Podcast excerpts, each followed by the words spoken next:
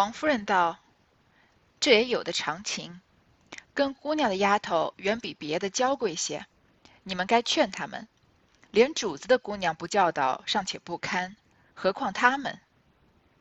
王善保家的道：“别的都还罢了，太太不知道，一个宝玉屋里的晴雯，那丫头仗着她生的模样比别人标致些，又生了一张巧嘴，天天打扮的像个西施的样子。”在人跟前能说惯道，掐尖要强，一句话不投机，他就立起两个骚眼睛来骂人，腰要掉掉，大不成个体统。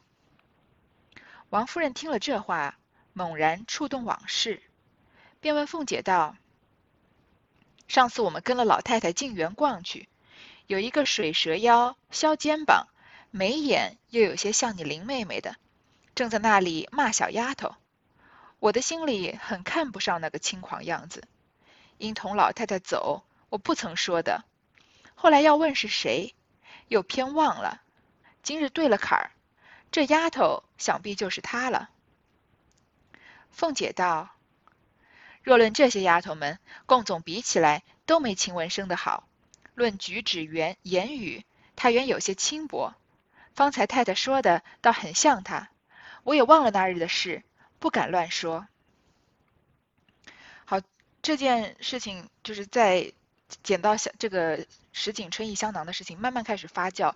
第一个要倒霉的就是晴雯，在他们说要加强大观园里面的看管的时候呢，这个王善保家的，我前面已经说过了，他已经就是公报私仇有其中一项罪名，但是他慢慢的就要开始啊，他先要扳倒一个他很很看不顺眼的人，就是晴雯。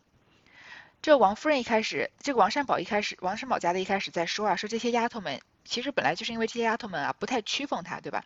然后他想寻他们的事又寻不出来，所以正在撞这个时候撞在心坎上，说这些丫头们的坏话，说她们好像受了封告似的，成了千金小姐一样。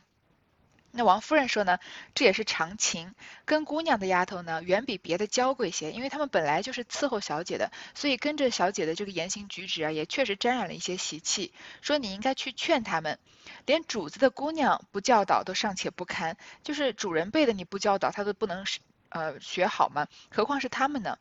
好，王善保家的这个时候就要开始狠狠的告晴雯一状，而且他正好就是。告的王夫人最害怕发生的事情，王夫人最怕的就是什么？就是这个贾府里面还有这个，应该是说全世界的人觊觎他的儿子，或者是一些这个长得漂亮的女孩子把这个贾宝玉给勾走了，让他不好好读书，不好好做正经事情。所以晴雯啊，在过来呃不是晴雯，这个袭人在前面，贾宝玉呃。前面出了贾宝玉被打的事情之后，晴雯去跟这个王夫人表忠心，说她早晚要搬出园子，什么表现出一个一副非常识大体的样子。那王夫人呢就非常看重袭人，所以当场没过多久就进了她的这个凤里，相当于是个姨太太了。但是王夫人不知道的是呢，向她表忠心，她很看重的袭人啊，其实反而是最早跟贾宝玉有了男女关系的。其实如果要说到所谓的，不管是说勾引还是说所谓的嗯带坏吧，当然。性关系并不是什么坏事，只不过以王夫人这个角度来看啊，那袭人其实要比晴雯要坏很多的。晴雯虽然是呃长得美又比较这个娇媚啊，但是她确实没有跟贾宝玉发生过任何的事情。那这里王善保的要开始来告晴雯的事情了，说别人都还罢了，太太你不知道啊，这个宝玉屋里的晴雯，她仗着长得比别人标致一些，又生了一张巧嘴。说她天天打扮的像个西施的样子，这里绝对不是夸她，因为在王夫人眼里啊，我前面好像说过吧，王夫人有一种叫做叫做妒美癖，她看到。长得漂亮的女孩啊，他就觉得要勾引他儿子，所以他就看这些长得漂亮的女孩子天生不爽。那长得漂亮又爱打扮的，那就更不行了。如果长得漂亮、爱打扮又聪明伶俐，还有点性格的话，那简直就是天大的坏事。因为他的儿子很有可能就要被这种女孩子沦陷。所以王善保家在这里告晴雯啊，是一告一个准。他就说他长得比别人标致一些啊，又生了一张巧巧嘴，说他像西施，不是说夸她是个大美女，而是说她一种一副这种娇媚的样子。然后在人跟前呢，能说惯道，掐尖要强。如果一句话说的不投机啊，他就立起两个骚眼睛来骂人。你看这话是在骂晴雯的，但是是在说晴雯这个人啊，说她嗯脾气就是平常打扮的娇媚，然后又脾气又很大，一言不合就要骂人。很显然，这个王善保家的是被晴雯骂过的，但是他又找不出晴雯的错出来，所以在这里告状。说她腰要掉掉，大不成个体统。说女孩子妖里妖气，即使到现在也不是一个好词。当然。就是对于审美上面，这个这个世界上应该有各种各样就是丰富多彩的美。有一些女孩子就是呃，比如说素面朝天或者清汤挂面这样子比较清秀的美，那也我们也应该允许有女孩子有就是喜喜欢打扮或者是喜欢化妆，然后有这种呃浓艳的这样的美，因为。这个世世界上的美本来就是各种各样的嘛，甚至是男孩子如果愿意呃装扮成女孩子那样子，我们也希望有一天我们能够欣赏那样子的美。当然，王夫人就 只能不能欣赏任何的美，因为所有的美在她眼里啊都是威胁。那王山宝就说他是立起两个骚眼睛来骂人了。王夫人听了这个话，突然想起了一件事，她其实对于宝玉身边有哪些丫鬟啊，她并不太清楚，她只认识这个袭人，因为袭人在这里跟她跟她表过一次忠心，所以她就说啊。上次我们跟老太太进园逛去，就看到一个丫头，她水蛇腰、削肩膀，眉眼啊又有点像你林妹妹的，正在那里骂小丫头。我们前面说过，这个秦为黛影，袭为钗妇，就是秦人秦呃秦雯啊，就是林黛玉的影子，袭人啊就好像是薛宝钗的第二个复刻的版本一样，所以。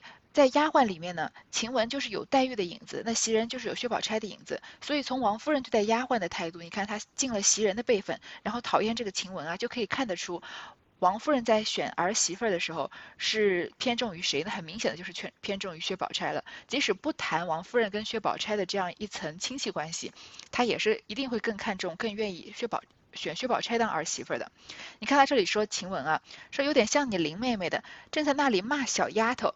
下一句说啊，我心里很看不上那个轻狂样子，这里就是有点呃指桑骂槐了。他一边是讨厌晴雯这个长相，这个水蛇腰削肩膀又很妖媚的样子；第二个讨厌她的态度，在那里骂小丫头。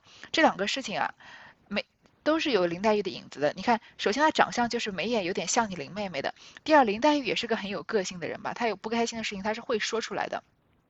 所以王夫人说啊，我心里看不上那个轻狂的样子，但是那个时候正在陪贾母走呢，所以不曾说的。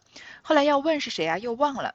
今天既然对了坎儿，竟然专门有人告这个晴雯的状，这个丫头啊，想必就是她了。我看到那个我看不上的样子轻狂的人啊，可能就是晴雯了。凤姐就说呢，若论这些丫头们，总共比起来都没晴雯生的好。好，这是一个比较重要的一个对外貌的一个嗯。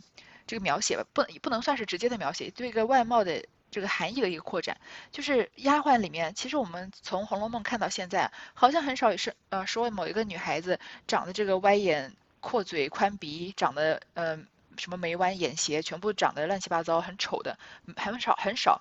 随便说到一个女孩，至少也是清秀，对吗？所以其实看不太出来，嗯，谁比谁美啊？谁比谁就是更。就是从五官上面来说更值得欣赏一些，但是这里王熙凤说出来，我们就从第一次从别人的口中说听到啊，原来晴雯长得这么美啊，所有的丫鬟比起来啊都没有晴雯生的好，所以放在现在就至少是一个校花级别的美丽了吧？因为看在大观园里面说，嗯，没多少人，有几百个人对吧？所以几百个丫鬟里面长得最美的，至少也是校花级别的了。说论举止言语啊，他原有些轻薄。那晴雯的嘴我们是见识过的，所以前面他在骂这个林红玉的时候，我们大家都为小红鸣不平，因为他很会骂人。后面还有很多事情，在赶这个呃丫鬟坠儿出去的时候，还有很多需要吵架的时候，晴雯嘴上是很少输输正的。所以王熙凤这里也认为啊，他有些轻薄。说方才太太说的倒很像他，但是我也忘了那天你看到什么，所以我不敢乱说。王善保家的便道。不用这样，此刻不难，叫了他来，太太瞧瞧。王夫人道：“宝玉房里，我常见的只有袭人、麝月，这两个笨笨的倒好。若有这个，他自不敢来见我的。我一生最嫌这样人，况且又出来这个事，好好的宝玉，倘或叫这蹄子勾引坏了，那还了得？应叫自己的丫头来。”吩咐他到园里去，只说我说有话问他们，留下袭人、麝月服侍宝玉，不必来。有一个晴雯最伶俐，叫他即刻快来。你不许和他说什么。王凤姐啊，对不起，王善保家的就说啊，不用这边想或者猜测到底是不是那天看到的是不是晴雯，不如就叫她过来，让太太瞧一瞧。王夫人就说呢。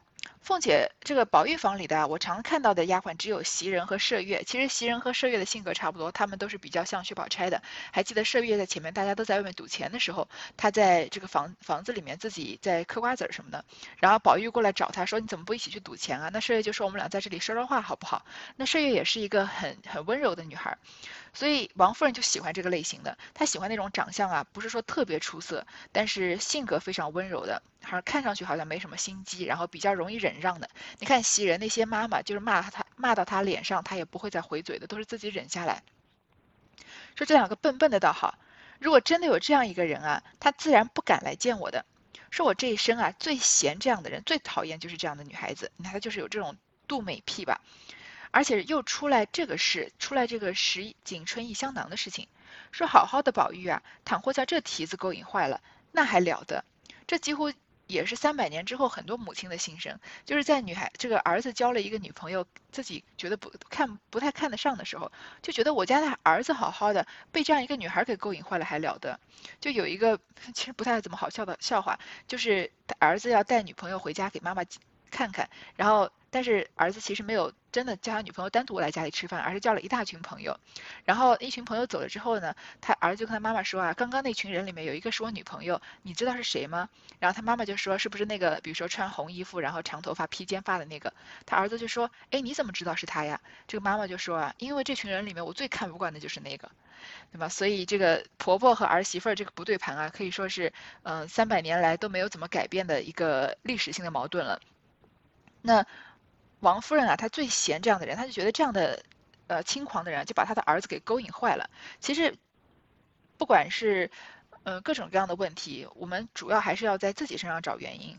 当然，外部的环境因素有很大的影响，但是这个世界上大多的事情还是自己凭自己的力量是可以改变的，就是或者说自己的命运吧，大多数时候凭自己力量可以改变。当然，改变的程度有差别，但是如果把一切事情都归咎于外部因素，不在自己身上找原因的话，那一个人就。一辈子就不太可能进步，但是妈妈这种嗯溺爱儿子的心理，她的双眼已经被蒙蔽了，就觉得自己儿子什么都好，这个但是容易被人给勾引坏了。说那还了得，就把自己的丫头叫来，吩咐她到园里去，说什么呢？说你就转达说，说我有话要问他们，让袭人和麝月留着服侍宝玉，不必来。我听说有个晴雯最伶俐，叫她赶快来。你呢，不许跟她说什么，不许叫这个丫鬟多说什么。小丫头子答应了，走入怡红院，正值晴雯身上不自在，睡中觉才起来，正发闷，听如此说，只得随了她来。素日晴雯不敢出头，因连日不自在，并没十分装饰，自为无碍。即到了凤姐房中，王夫人见她，王夫人一见她，钗朵并松，山垂带退。有春睡捧心之遗风，而且形容面貌恰是上月的那人，不觉勾起方才的火来。王夫人原是天真烂漫之人，喜怒出于心意，不比那些誓词演绎之人。今既真怒攻心，又勾起往事，便冷笑道：“好个美人，真像个病西施了。你天天做这轻狂样儿给谁看？你干的事。”打量我不知道呢，我且放着你，自然明儿揭你的皮。宝玉今日可好些？晴雯一听如此说，心内大异，便知有人暗算了他。虽然着恼，只不敢作声。他本是个聪明过顶的人，见问宝玉可好些，他便不肯以实话对，只说：“我不大到宝玉房里去，又不常和宝玉在一处。”好歹我不能知道，只问袭人、麝月两个。王夫人道：“这就该打嘴，你难道是死人？要你们做什么？”晴雯道：“我原是跟老太太的人，因老太太说园里空大人少，宝玉呃，宝玉害怕，所以拨了我去外间屋里上夜。不过看屋子，他原回过我笨，不能服侍。”老太太骂了我，说：“又不叫你管他的事，要伶俐的做什么？我听了这话才去的。不过十天半个月之内，宝玉闷了，大家玩一会子就散了。至于宝玉饮食起坐，上一层有老奶奶、老妈妈们，下一层又有袭人、麝月、秋纹几个人。我闲着还要做老太太屋里的针线，所以宝玉的事竟不曾留心。太太既怪，从此后我留心就是了。王夫人信以为实了，忙说：“阿弥陀佛，你不敬宝玉是我的造化，竟不劳你费心。既是老太太给宝玉的，我明儿回了老太太再撵你。”应向王善保家的道：“你们进去，好生防他几日，不许他在宝玉房里睡觉。等我回过老太太。”再处置他。喝声，去，站在这里，我看不上这浪样儿。谁许你这样花红柳绿的装扮？晴雯只得出来，这气非同小可。一出门便拿手帕子握着脸，一头走，一头哭，直哭到园门内去。小丫头答应了，就去怡红院怡红院找晴雯。正好晴雯呢身体不太好，身上有点不自在，睡中觉才起来。当然这个病不是特别的严重，不像上次她这个呃补这个宝玉的披风的时候病的那么严重。但是睡了一觉起来还有点懵懵的，正在发闷呢。听到小丫头请她来呢，就只好随了她来。平常啊，晴雯不敢。不敢出头，不敢打扮的太过于美丽，因为她本身就够漂亮的了。而且她现在啊，连日不自在，身体不太好，就没有十分的装饰，没有特别的化妆或者戴什么首饰，自己认为无碍，觉得应该是比较素面朝天了吧。但是一个人美，就是就是怎么样的装扮都遮掩不住，就是真正的美的话，到了凤姐房里啊，王夫人就见到她，说她嗯，钗朵并松。这个朵啊，就是下垂的意思。这个这个头上的钗啊都没有插得很紧，有一点轻轻的垂下来。然后并这个头后面的这个发髻呢，有点松松垮垮的。然后山垂带退，衣服好像也有点松松的，因为他身体不好嘛，可能又又有些瘦了。而且这个头发没有扎得十分严谨。你想想看，如果去比如说去银行，看到银行的那些柜台的行员，很多人他们。不太会披散着头发，会把这个头发梳得很紧，然后这个包头的一一小包啊，圆圆的一个小球，就让人觉得很干练这样的一个形象。那如果当然，我不我不太清楚这个银行有什么样的装法的规规定了。但是如果你看到一个事业型的这个，应该是本身是干练的女性，但是她的这个装扮呢是那种比较慵懒的，比如说大波浪卷呀，然后呃这个发尾就是微微的有点向外翘啊这样子，那可能就会觉得。给人的形象不是一个专业的形象，而是一个比较嗯比较慵懒、比较性感这样的形象。当然，我们不能以貌取人，所以各种各样的人形象的人，当然都有可能有各种的性格。当然，也不能以一个人的外貌评断他的能力。但是从王夫人的眼睛来看，晴雯啊，虽然没有什么装饰，虽然病，在晴雯看来她是没有做，基本上都没打扮了。没打扮你还嫌我太美，这基本上是每个女孩子终极目标了吧。但是看这样啊，就有春睡捧心之遗风，不得了了。这晴雯生个病啊，不怎么打扮啊，却像两个这个超级大美人。春睡呢，就是说杨贵妃在喝醉了，这个喝醉的这个媚态。那捧心我们都知道有东施效颦这个成语，西施她这个嗯有点心脏不好，就是常常会捧着心，就有这种做这种疼痛哀痛的这个样子。所以她又像杨贵妃，又像西施，就这么美啊。而且啊，形容面貌恰是上月那个人，就是上个月看到的，在那儿骂小丫鬟的人，所以不觉就勾起方才的火来。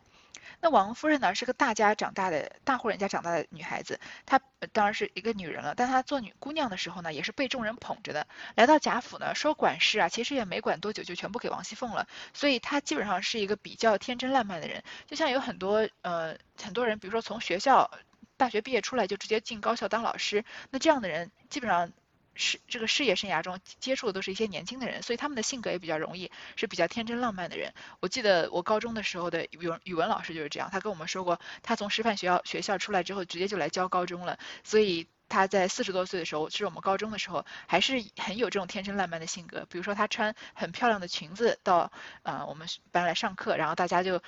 会在底下发出这种哇这样赞叹的声音，他就会呃很自然的这样转一个圈给我们大家看看。那个时候我就觉得有这样性格的老师是对学生来说是很幸福的事情。但是有这样性格的，嗯，主人就不一定，女主人就不一定是好事情。尤其是像王夫人这样需要掌握生杀大权的这样的人，她本来就是天真烂漫的性格，喜怒出于心意，就是喜怒都随心，不太会掩饰。所以今天她真怒攻心，真的很生气，就觉得这个女孩这一定一定是要勾引我儿子的，就冷笑道：“说好个美人啊，真像个病西施了。你天天做这轻狂样儿给谁看？你在我儿子身边伺候你。”你就是搞成这样啊，就是好像很慵懒性感的样子，你给谁看啊？是不是要给我儿子看呀？你干的事啊，打量我不知道呢。我现在就放着你，自然明儿揭你的皮。然后问了一句事情，说宝玉今日可好些？这个问题问的看上去很普通，但是你说晴雯是要答好一些还是不好一些呢？其实晴雯怎么答怎么错，因为。不管他说宝玉，如果说宝玉不好，他就王夫人就会觉得是晴雯没有照顾的好。然后如果说宝玉好了，又会觉得说你凭什么我儿子是你要从你口中知道，而且你又怎怎么知道他好还是不好呢？但是呢，晴雯啊，她听到王夫人这样说，心内大意。晴雯是一个比王夫人要聪明很多很多的人，所以他们这个地位的悬殊，以王夫人这个压制晴雯的地位来说，她可以立刻就把晴雯弄死的。但是因为晴雯的智商，呃，和王夫人的这个距离啊，是和他们的地位距离是相反的。晴雯的智商比王夫人的高太多太多了，所以她看到晴雯这么说啊，她首先就反应过来，她看到王夫人这么说，首先反应的第一个问题是有人暗算了她。因为王夫人特地来找他问话，而且根本就没有他没有什么错处，只是正常的来到凤姐房里面就被骂成这个样子，所以一定是有人暗算他。但他虽然生气呢，不敢作声，因为是就是贾府比较这个压比较高级的主人王夫人在质问他，所以他不敢说什么。那他本来是个聪明过顶的人，他看到问宝玉好不好啊，他就知道不管是好还是不好都不能答。就像好像以前我看过一部电影，好像是李连杰演的吧，但是名字不记得了。就是他就年轻的时候，他妻子有妻子女儿，孩子还很小的时候，他的这个妻子和女儿被呃。在一个公公交车上面，然后这公交车啊被一个炸弹恐怖分子给袭击了，他就打电话跟这个李连杰说，现在像我们经常看到电影情节，说这个有红线有蓝线，你要剪哪一条？然后李连杰就是很谨慎的选了一条，剪完之后结果那车整车爆炸，他的儿子呃他的这个夫人和。女儿就全部葬身在那个巴士上面，但是到这个电影的结尾啊，他又面临了这样的抉择，就是一个炸弹的，好像是同一个人吧，这个分子，恐怖分子就问他要剪哪一条，他说这么多年他一直在思考这个问题，所以然后他就知道了，其实剪呢并不是要剪红线，也不是要剪蓝线，而是要剪隐藏在红线和蓝线下面的一条金属线，然后他剪了之后，果然就那个。这个炸弹的倒计时就停了，所以这里晴雯基本上就是面临那样的一个抉择。她在这个时候，不管是剪红线还是剪蓝线，不管是说好还是不好啊，她这个 巴士都要爆炸，她都是要死。但是晴雯就这么聪明，在这么大的压力之下，这么短的时间之内，她就想到了一个呃巧妙的回答的方法，就可以说，要不然。也许晴雯就死在今天了，或者是被赶出去就就在今天了。但是因为他很清楚、很巧妙的选了这样的一个方法，剪了这个红线、蓝线下面暗藏的这根金属线呢，所以今天就暂时转危为安了。他就说啊。我不大到宝玉房里，这每句都是假话。说不常和宝玉在一处，我不知道。你就问袭人和麝月两个，你看，就是因为王夫人怀疑她你长得这么美，是不是要勾引我儿子？那晴雯故意就说，我平常不太跟宝玉接触的，不清楚。你就问袭文、袭人、麝月吧。袭人、麝月都是王夫人比较看重的，所谓的笨笨的人。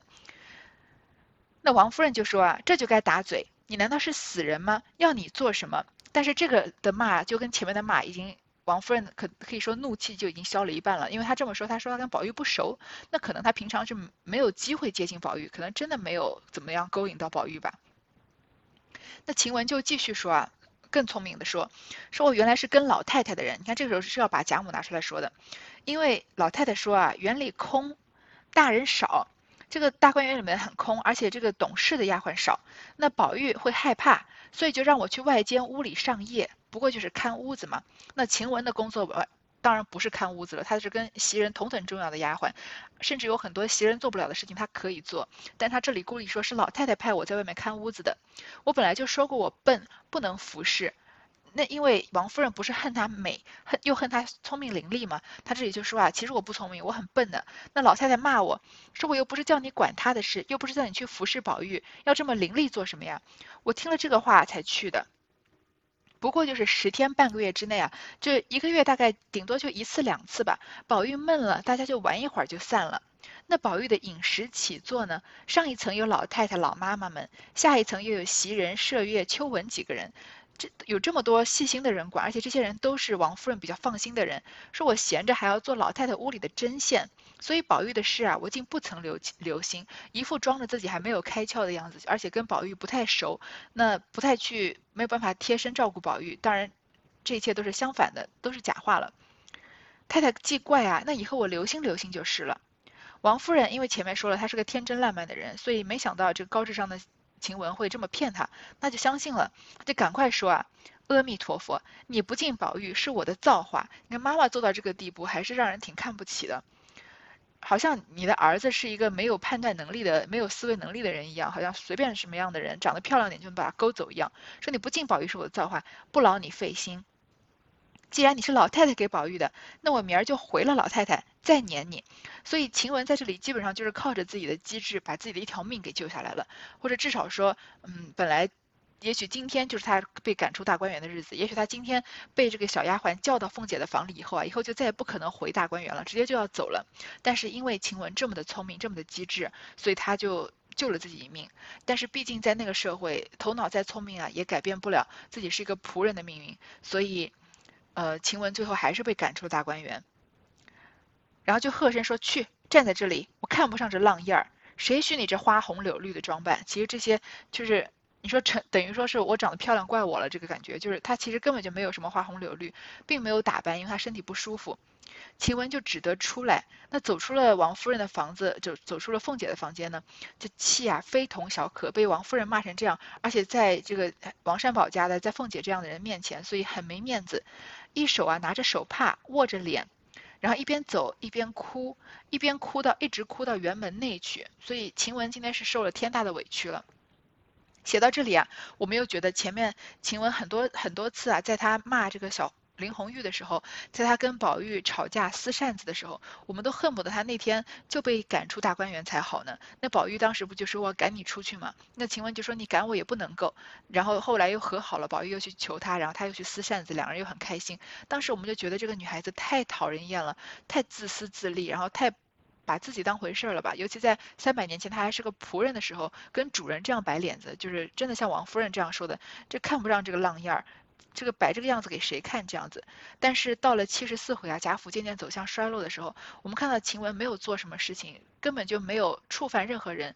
然后就要被王夫人将就被王善保家的这样告一状，然后被王夫人找进来，然后数落他一通，可以说在很多人面前羞辱他，而且这是一种荡妇羞辱，就是羞辱她长得美，羞辱她这个穿着性感，说就是说看你这个浪荡的样子，你做什么事情我都知道。其实晴雯根本就没有做过什么事情。